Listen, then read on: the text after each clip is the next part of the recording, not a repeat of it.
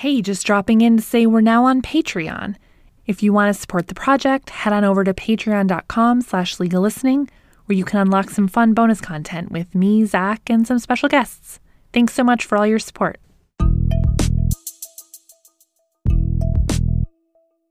Hey, welcome to Legal Listening, where audio obiter is our thing. We're Carly and Zach, and we're so glad you're here with us today. Hi there, just me. I'm about to read to you the concurring opinion of Justice Bastarache in The Queen and Cap. If you want to hear what me and Zach thought about the case, or if you want to listen to the majority decision by Chief Justice McLaughlin and Justice Sabella, head on over to the previous episode. Enjoy! The following are the reasons delivered by Justice Bastarache. Part one. Introduction. The Minister of Fisheries and Oceans has the task of managing the salmon fishery on the Fraser River. In an effort to enhance the management of this fishery and address a number of issues besetting the fishery, he developed the Aboriginal Fisheries Strategy, a component of which, in turn, is the Pilot Sales Program. Under this program, the Minister exercised his discretion under the Fisheries Act and the Aboriginal Communal Fishing Licenses Regulations. On August nineteenth, nineteen ninety-eight, the Minister issued a license to the Musqueam, Burrard, and Tsawwassen First Nations, permitting them to fish for a period of twenty-four hours in exclusivity and to sell their catch. The appellants, who are all commercial fishers, mounted a protest fishery during the Aboriginal fishery and were charged for fishing during a time when the fishery was closed to them.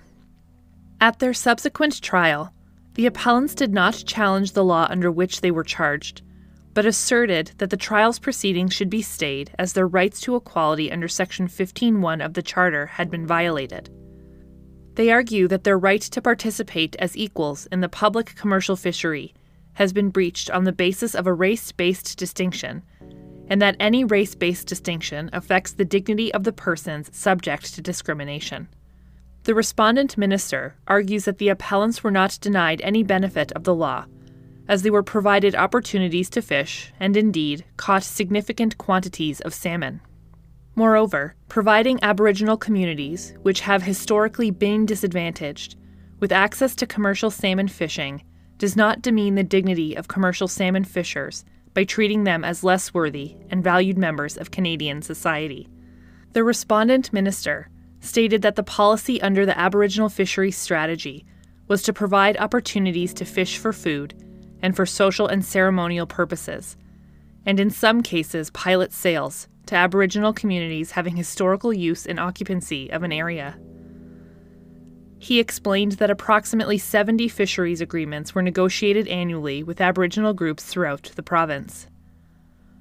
Under these agreements, the groups received communal licenses authorizing fishing in accordance with the fisheries agreements. The position of the respondent is that the members of the claimant group, which consists of individuals, cannot properly compare themselves to Aboriginal communities, the recipients of the benefit in question. The appellants respond that membership in a band does not constitute a valid proxy in any circumstance that is functionally relevant to the regulation of the public fishery.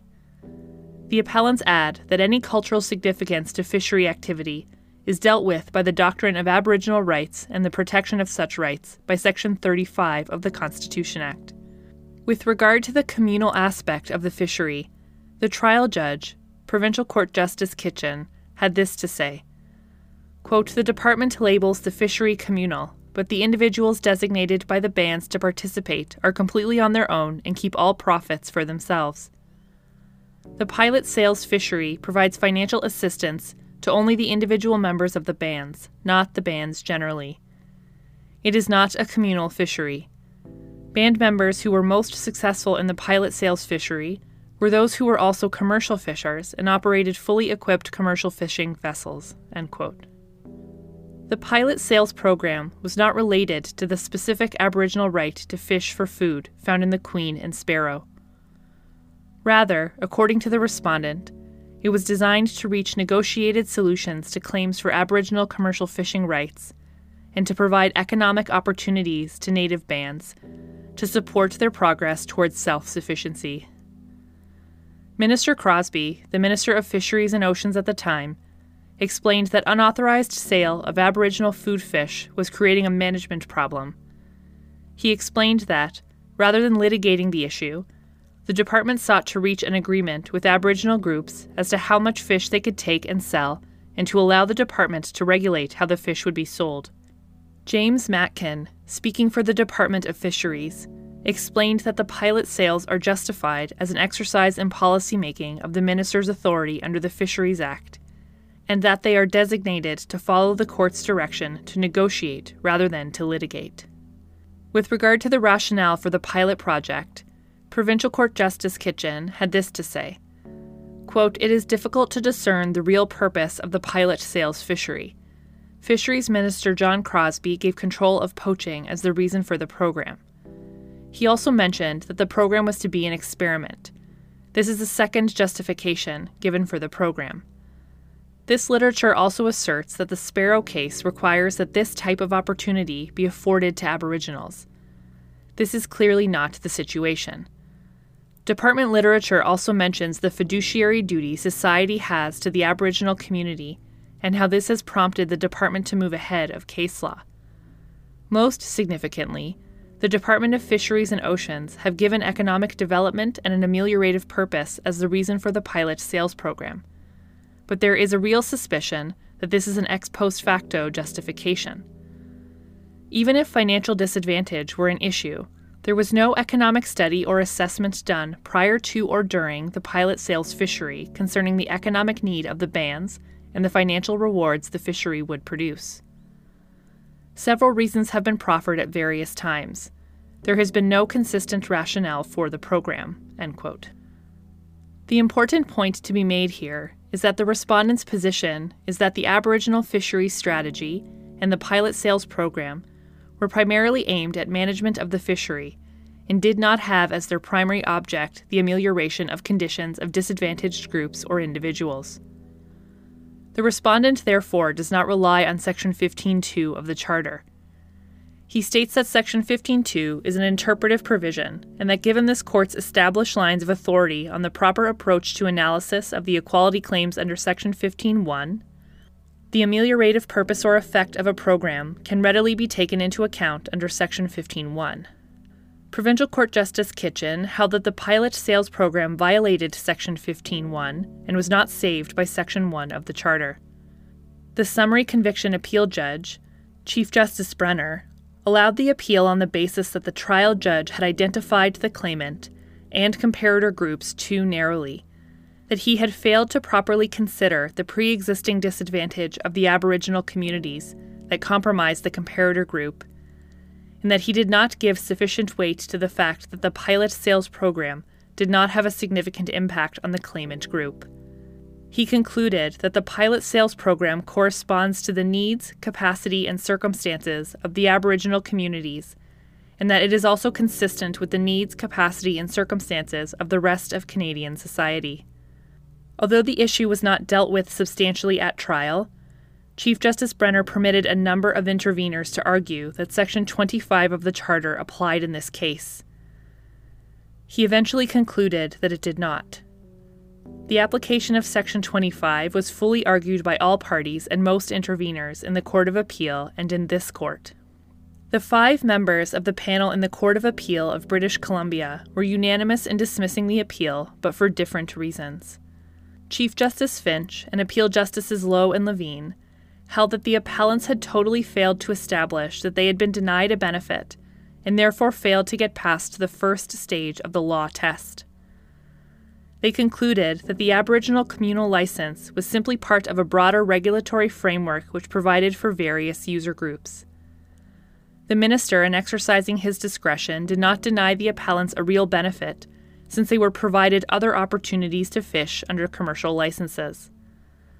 Appeal Justice Mackenzie held that, assuming the appellants were successful in getting past the first two stages of the law test, they had failed to establish that the communal licenses had a discriminatory purpose or effect.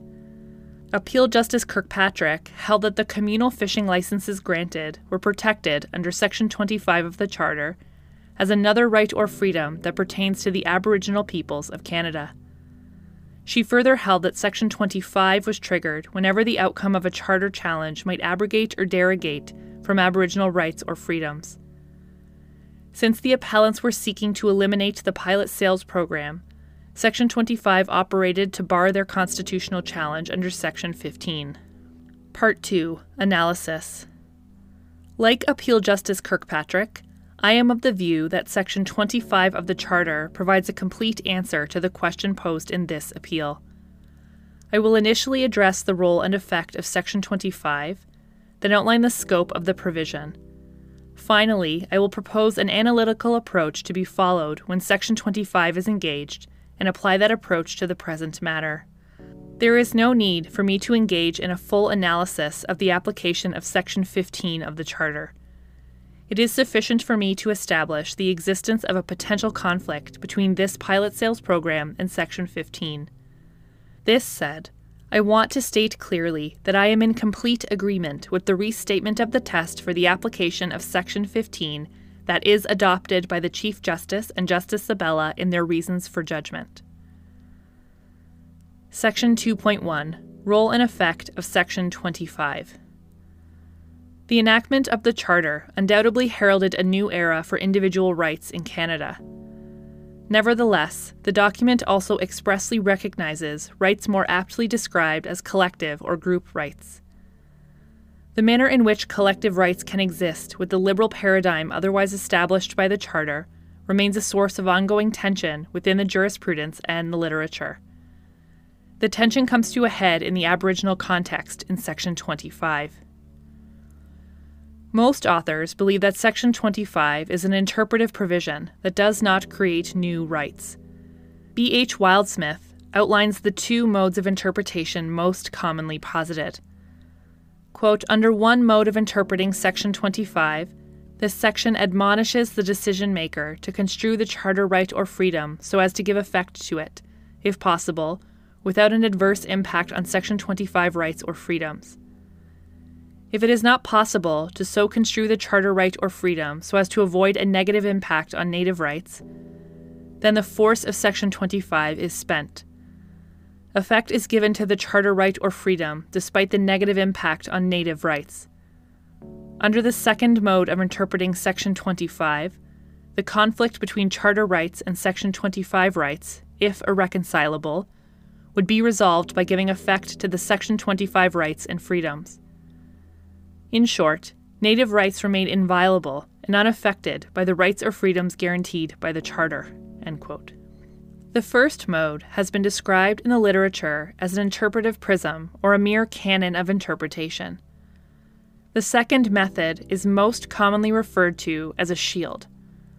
Wildsmith provides an example that is highly reminiscent of the present matter to demonstrate that there is a serious difficulty in finding that Section twenty-five is a mere canon of interpretation. If a provincial act were to establish that, quote, "No Indian shall hunt or fish except for his own personal consumption unless he has first obtained a license," end quote, and that no treaty or Aboriginal right to this exemption existed, then a non-Indian hunter or fisherman would say that the statute violated Section fifteen one of the Charter. Indians would have a right to hunt or fish for personal consumption denied to others. This statutory right given to the Indians would be an other right or freedom under Section twenty-five. The court would then be forced to choose between vindicating the equality right or the right protected by Section twenty-five. If the real effect of Section twenty-five is to protect Native rights and freedoms from erosion based on the Charter, the conflict should be resolved by refusing to apply Section fifteen in these circumstances. I agree that giving primacy to Section twenty-five is what was clearly intended. As will be seen, this is consistent with the wording and history of the provision. It is also consistent with the declarations of the then Deputy Minister of Justice, Roger Tassé, and with those of the Minister of Justice at the time of the nineteen eighty-three amendment, Justice Minister Marc MacGuigan. Section two point one point one, Interpretive Approach. Our court has given great importance to the need for purposeful interpretations. In The Queen and Ulibel Enterprises Limited, Justice Yakabuchi gives a detailed explanation of the rules of statutory interpretation, showing that one must first consider the wording of the Act, then the legislative history, the scheme of the Act, and the legislative context. Consequently, I will examine the manner in which Section twenty-five addresses the tension between individual and group rights with reference to all of the above.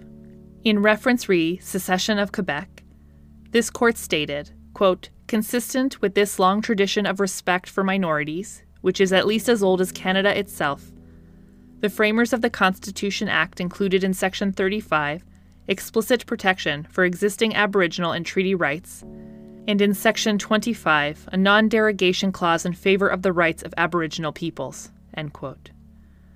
Clearly, this court has held that a generous interpretation is mandated.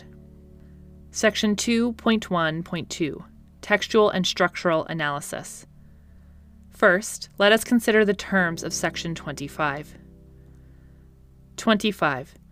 The guarantee in this Charter of certain rights and freedoms shall not be construed so as to abrogate or derogate from any Aboriginal, treaty, or other rights or freedoms that pertain to the Aboriginal peoples of Canada, including A.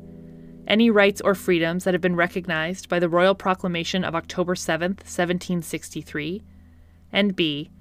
Any rights or freedoms that now exist by way of land claims agreements or may be so acquired. Here we have an act that is clear in its French version and ambiguous in its English version. Other provisions of the Charter provide the statutory context for the interpretation of Section twenty-five. Section twenty-one provides that nothing in Sections sixteen to twenty abrogates or derogates from any right, privilege, or obligation with respect to the English and French languages. Section twenty-nine provides that nothing in the Charter abrogates or derogates from any rights or privileges guaranteed by or under the Constitution of Canada in respect of denominational, separate, or dissentient schools. Most authors have considered the use of the word "construed" as significant in Section twenty-five. In my opinion, the word "construe" is very broad. The Oxford English Dictionary defines the term as meaning, quote, "to analyze or trace the grammatical construction of a sentence, to take its words in such an order as to show the meaning of the sentence," end quote.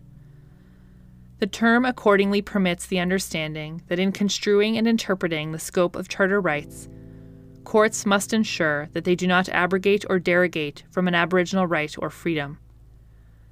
As noted above, Wildsmith describes the two competing approaches to Section twenty-five as differing modes of interpretation. I view the expression "shall not be construed" as ambiguous in terms of the effect of the provision.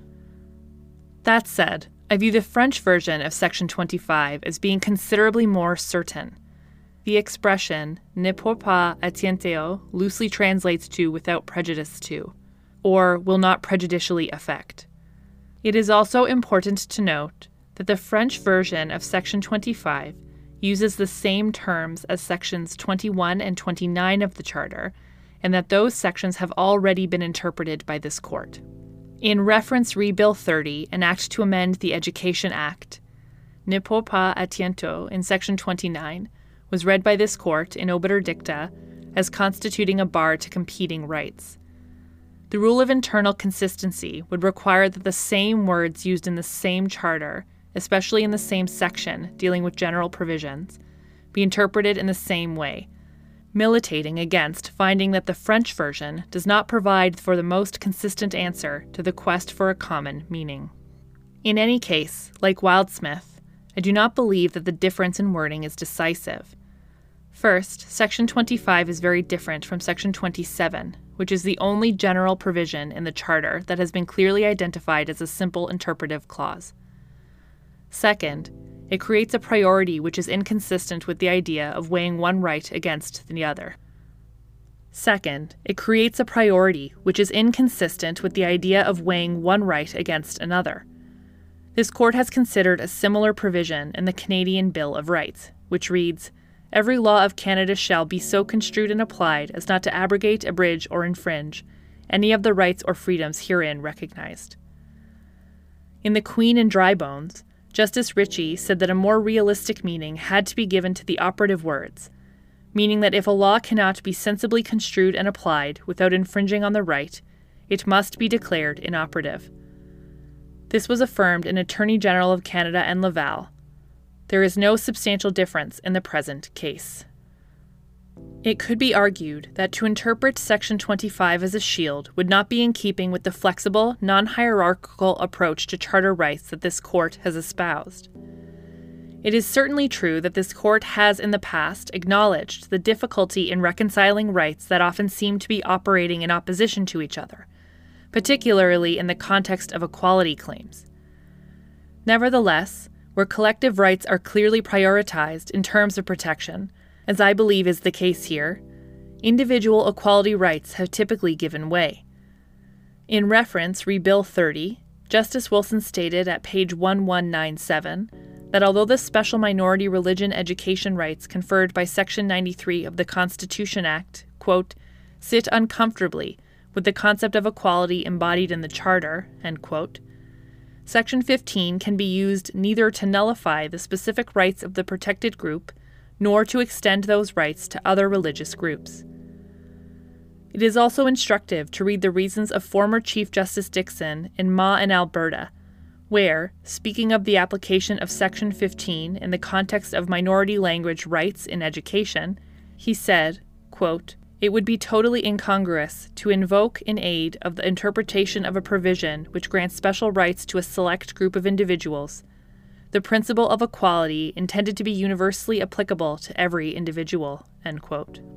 In my opinion, as argued by J M R Boer, Section twenty-five serves the purpose of protecting the rights of Aboriginal peoples, where the application of the Charter protections for individuals would diminish the distinctive collective and cultural identity of an Aboriginal group. Section two point one point three, Legislative History. The legislative history of Section twenty-five was set out by Wildsmith at pages five to eight. He noted that Section twenty-five of the Charter can be traced back to Section twenty-six of Bill C sixty, presented to Parliament on June twentieth, nineteen seventy-eight. The white paper accompanying the bill stated that, quote, the renewal of the Federation must fully respect the legitimate rights of the native peoples, end quote. Section twenty-six was incorporated as Section twenty-four in the October nineteen eighty resolution, which followed the First Minister's meeting of September nineteen eighty. Sanders described this section as being designed to protect Aboriginal rights from the egalitarian provisions of the Charter. On January thirtieth, nineteen eighty-one, an agreement was reached between representatives of Aboriginal organizations and the three national political parties on new provisions concerning Native peoples. These provisions were introduced that day to the Special Joint Committee of the Senate and of the House of Commons on the Constitution of Canada. A new Section thirty-four provided that, quote, the Aboriginal and treaty rights of the Aboriginal peoples of Canada are hereby recognized and affirmed, end quote. Section twenty-four was also altered by divorcing the Native rights issue from the general saving provision created by a new Section twenty-five. These changes were then incorporated into the Consolidated Resolution of April twenty-fourth, nineteen eighty-one. Support for the resolution weakened, and there were new negotiations between Aboriginal representatives and government officials, which led to the introduction of a modified Section twenty-five on November eighteenth, nineteen eighty-one. This section makes no reference to treaty rights or other rights or freedoms. Negotiations with the premiers resulted in an amendment reflected in the final resolution of December eighth, nineteen eighty-one. The text of that resolution was amended again by the adoption of the Constitution Amendment Proclamation nineteen eighty-three. This modification added Section thirty-five sub three, which states, quote, for greater certainty, in subsection one, treaty rights includes rights that now exist by way of land claims agreements or may be so acquired, end quote. The Minister of Justice at the time, the Honourable Jean Chrétien, declared before the Special Joint Committee, quote, we say that there is nothing in this Charter that will infringe upon the rights of the natives. The rights of all the native Canadians, either flowing from the treaties or the Royal Proclamation, are assured to remain as they are and not be changed by the adoption of this Charter of Rights, its Clause twenty-four, end quote. It was made abundantly clear that Section twenty-five creates no new rights. It was meant as a shield against the intrusion of the Charter upon native rights and freedoms. A more comprehensive account of the historical foundation of Section twenty-five is found in Arbour at pages thirty to thirty-seven. Section two point one point four, Academic and Judicial Commentary. Practically all authors agree with the fact that Section twenty-five operates as a shield. It might be noted that none of these authors have applied the rule of interpretation applicable to bilingual legislation. There is little case law on the issue, but the recent trend has been to see the protective features in Section twenty-five as a shield, as opposed to an interpretive prism. In Campbell, Justice Williamson summarized the case law at that point as showing that, quote, the section is meant to be a shield which protects Aboriginal, treaty, and other rights from being adversely affected by provisions of the Charter, end quote.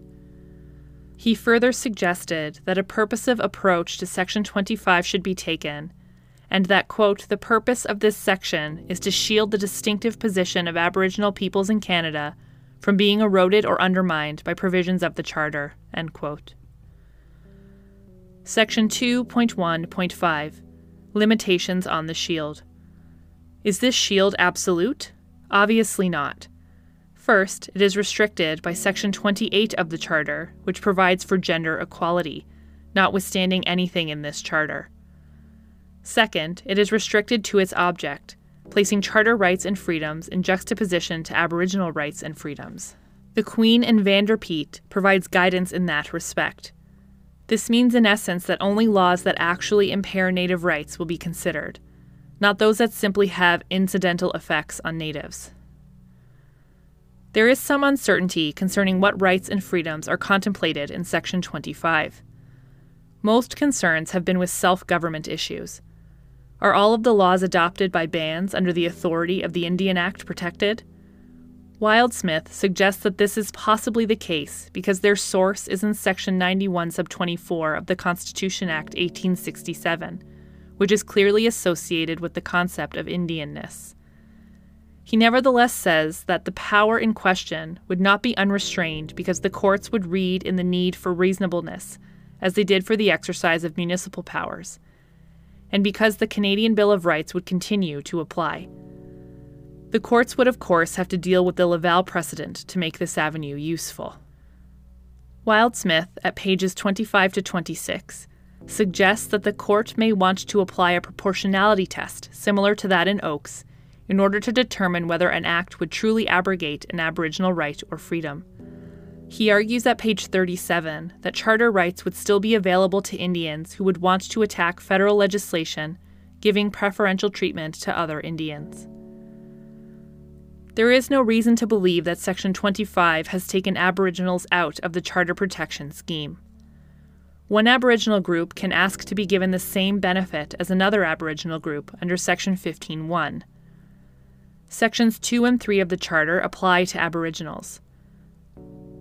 Macklem, at pages two twenty-five to twenty-seven, suggests that the court should distinguish between external and internal restrictions on Aboriginal laws that clash with the Charter, and that in the case of internal restrictions, Aboriginal communities should be required to satisfy the Oakes test to resist a challenge.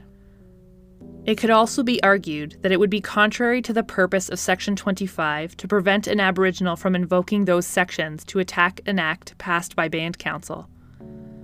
It is not at all obvious, in my view, that it is necessary to constrain the individual rights of Aboriginals in order to recognize collective rights under Section twenty-five.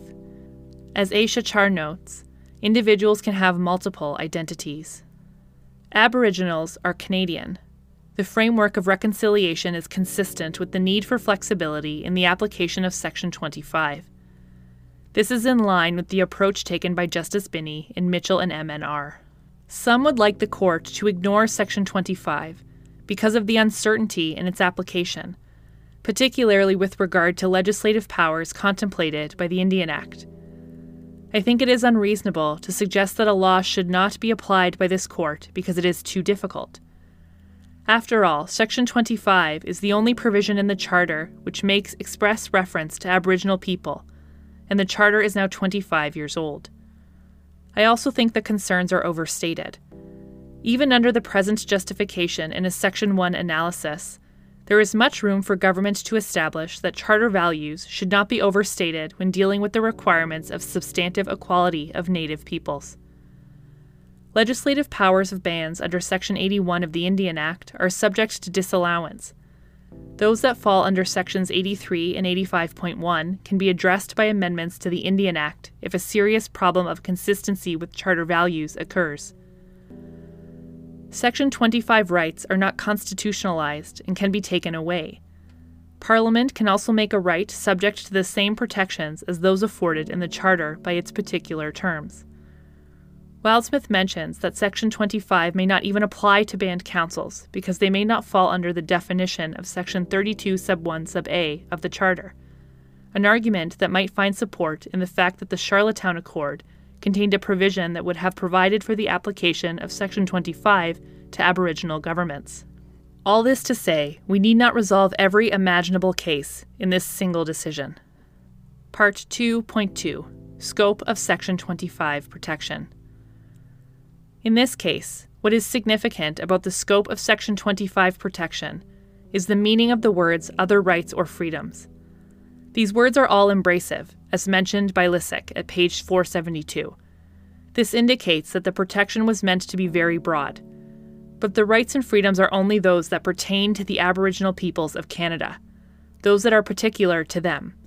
The Aegistum Generis rule indicates that, in an enumeration, the general word must be constrained to persons or things of the same class as those specifically mentioned.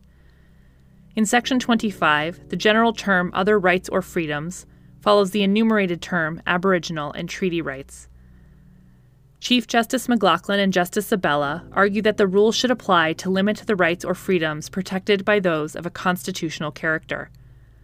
I believe that a broader approach is merited, one more consistent with the interpretive principles outlined above. I believe that the reference to Aboriginal and treaty rights suggests that the focus of the provision is the uniqueness of those persons or communities mentioned in the Constitution. The rights protected are those that are unique to them because of their special status. As argued by Macklem, Section twenty-five protects federal, provincial, and Aboriginal initiatives that seek to further interests associated with Indigenous difference from Charter scrutiny.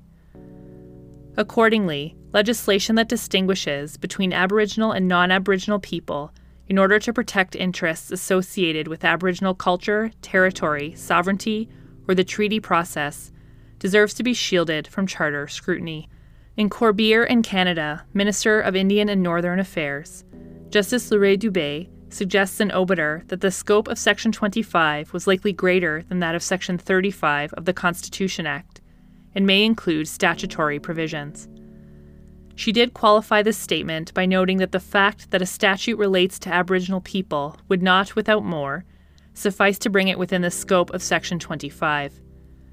In my opinion, the limitations proposed above are consistent with this statement.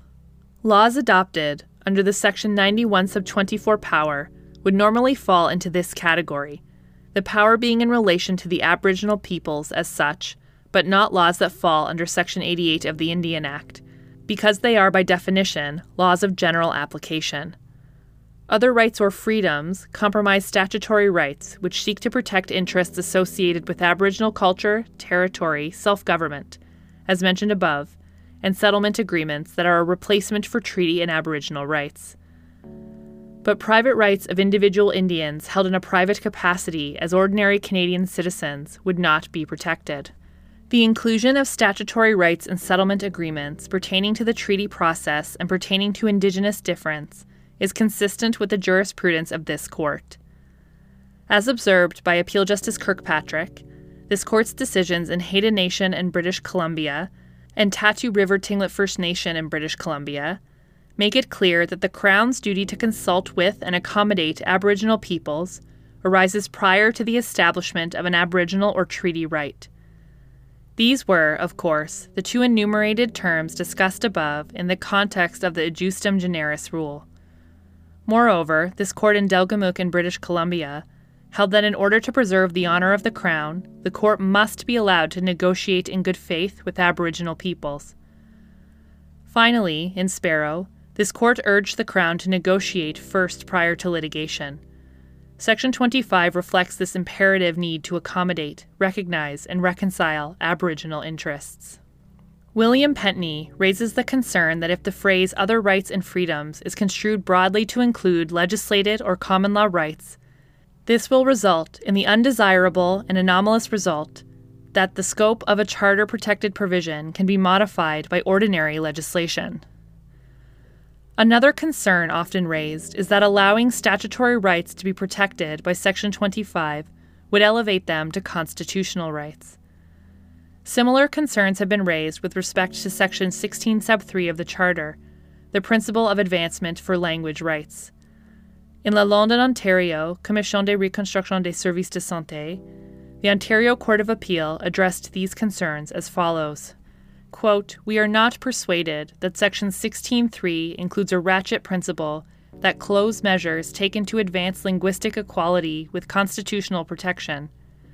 Section sixteen three builds on the principle established in Jones and New Brunswick Attorney General, that the Constitution's language guarantees are a floor and not a ceiling, and reflects an aspirational element of advancement towards substantive equality. The aspirational element of Section sixteen sub three is not without significance when it comes to interpreting legislation. However, it seems to us undeniable that the effect of this provision is to protect, not constitutionalize, measures to advance linguistic equality. The operative legal effect of Section sixteen sub three is determined and limited by its opening words. Nothing in this Charter limits the authority of Parliament or a legislature. Section sixteen sub three is not a rights-conferring provision. It is, rather, a provision designed to shield from attack government action that would otherwise contravene Section fifteen or exceed legislative authority." End quote.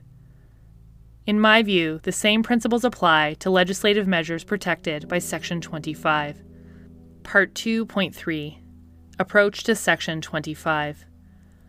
One important issue is to determine whether Section twenty-five is triggered.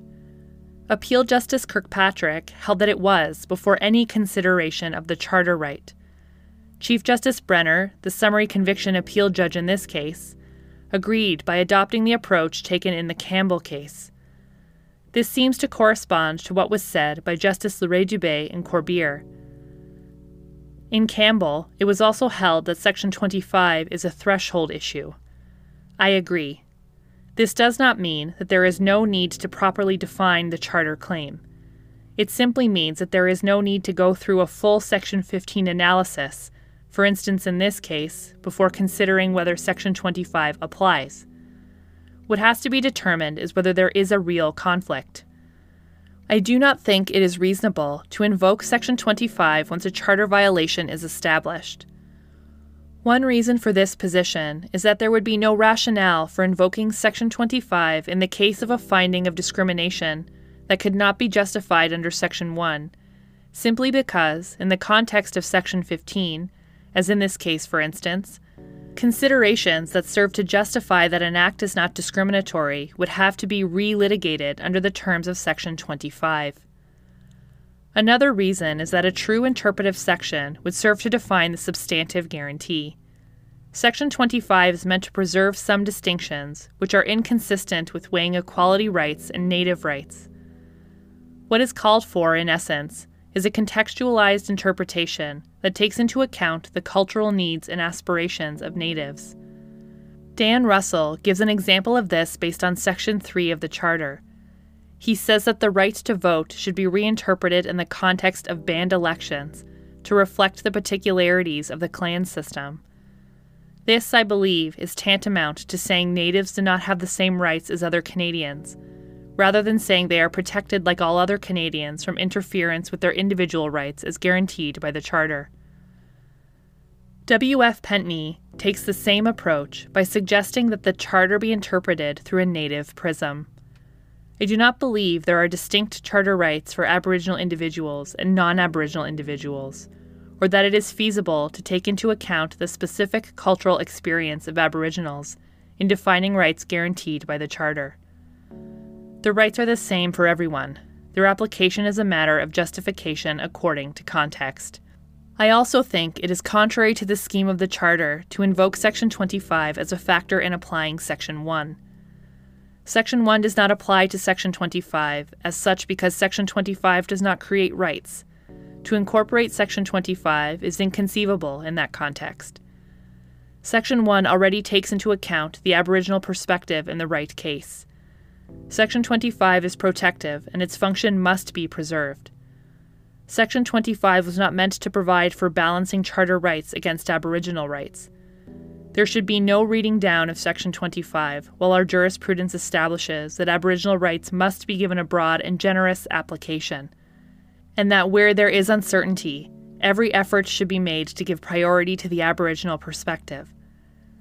It seems to me that the only reason for wanting to consider Section twenty-five within the framework of Sections fifteen sub one is the fear mentioned earlier that individual rights will possibly be compromised.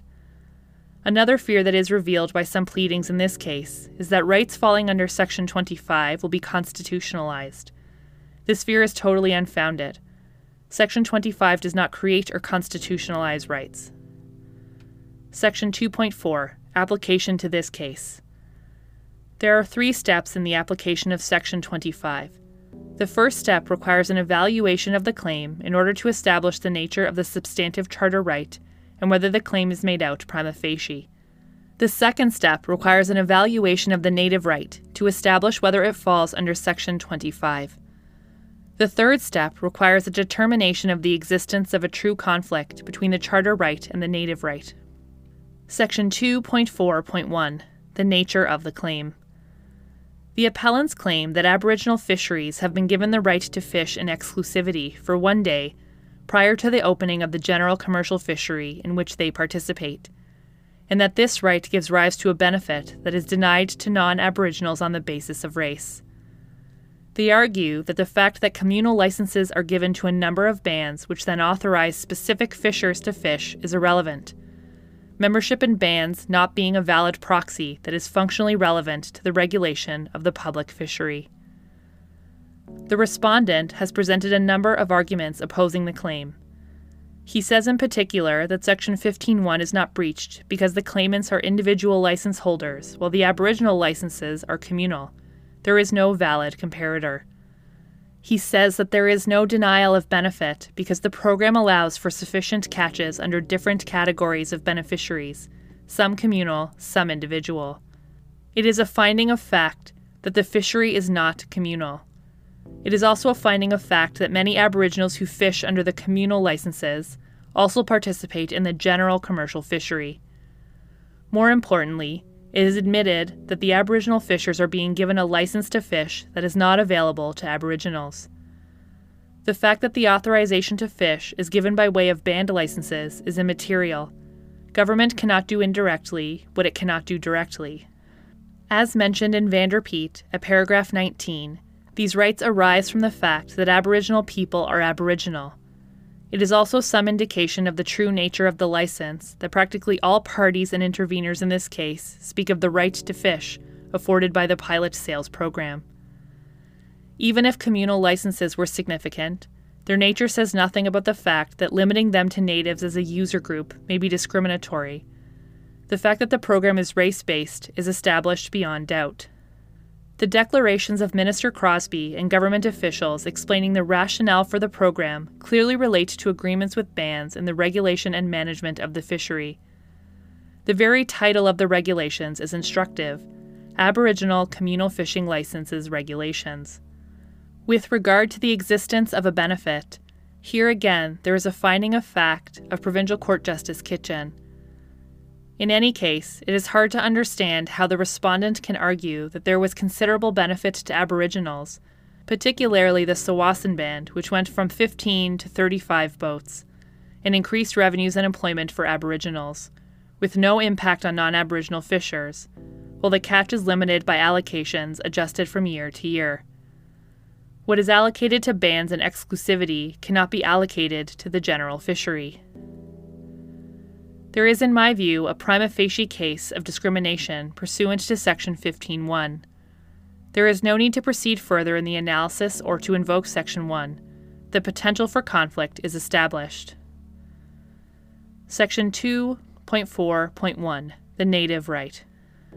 The Minister issued licenses to Aboriginals in application of a discretion given by the Fisheries Act and the Aboriginal Communal Fishing Licenses Regulations.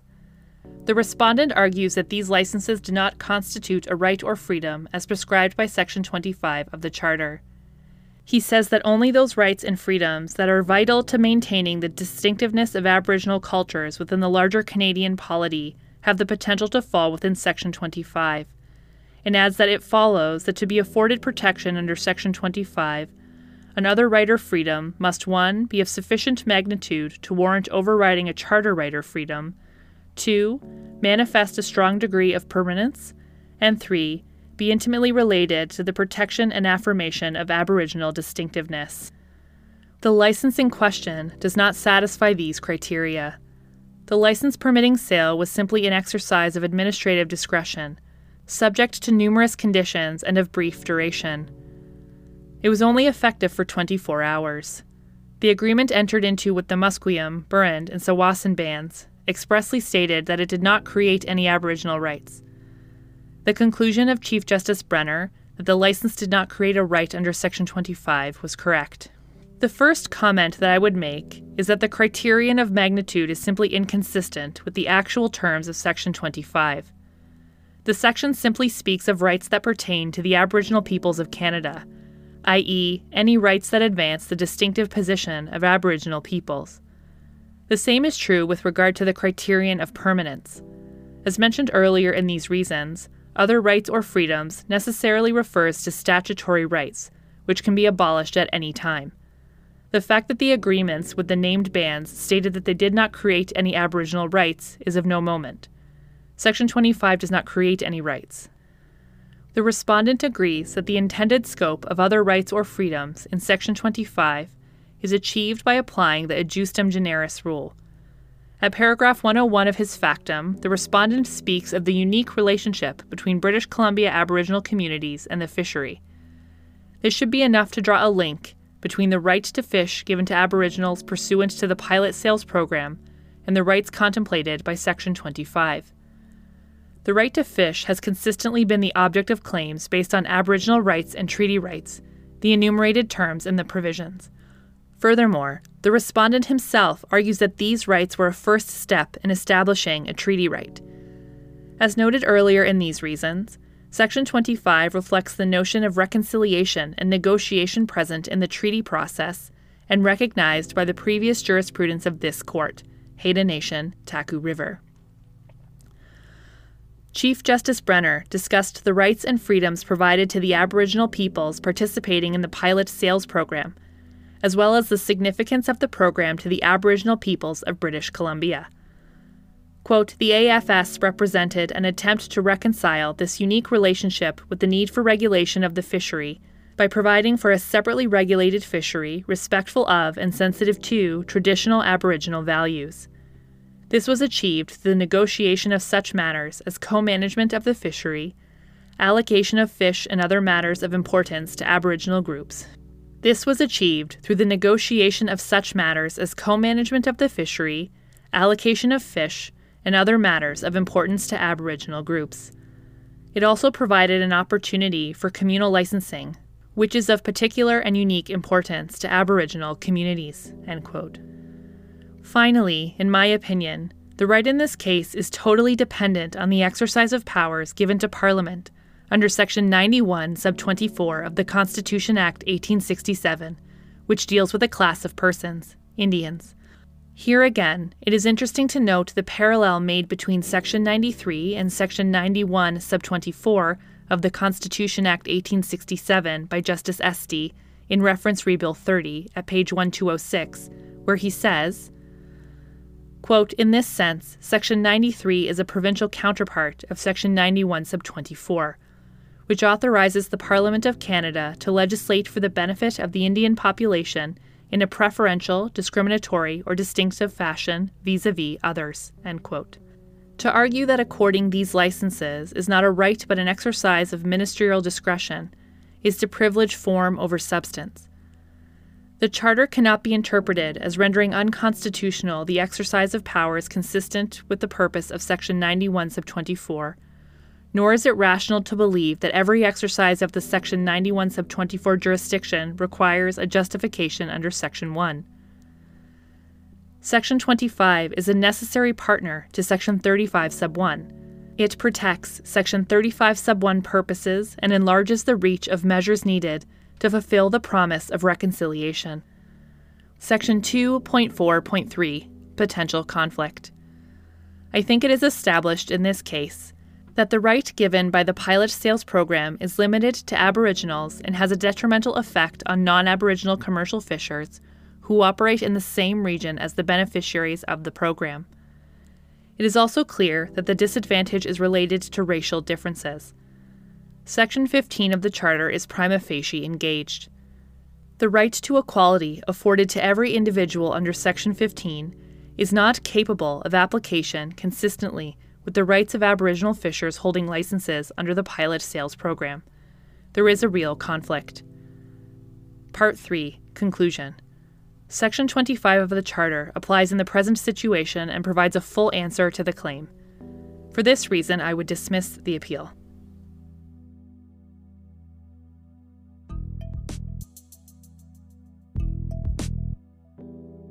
Thanks for the listen, friend. I hope you're able to enjoy that case and learn something new from it. Legal Listening is founded by Zach Battiston and Carly Lyons. It is hosted by Zach Battiston, Carly Lyons, and you, our listeners. Executive produced by Zach Battiston, Carly Lyons, and Anthony Radomile. Audio engineering by Anthony Radomile. Graphic design by Julie Lundy. Check her out online at julie lundy art dot com. And music done by Matt Radomile at rad and kel dot com. At Legal Listening, we're always open to new ideas, suggestions, and of course, guest readers. Check us out on Twitter at Legal Listening or online at legal listening dot com. Legal Listening, where audio obiter is our thing. We'll catch you in the next case. Bye now.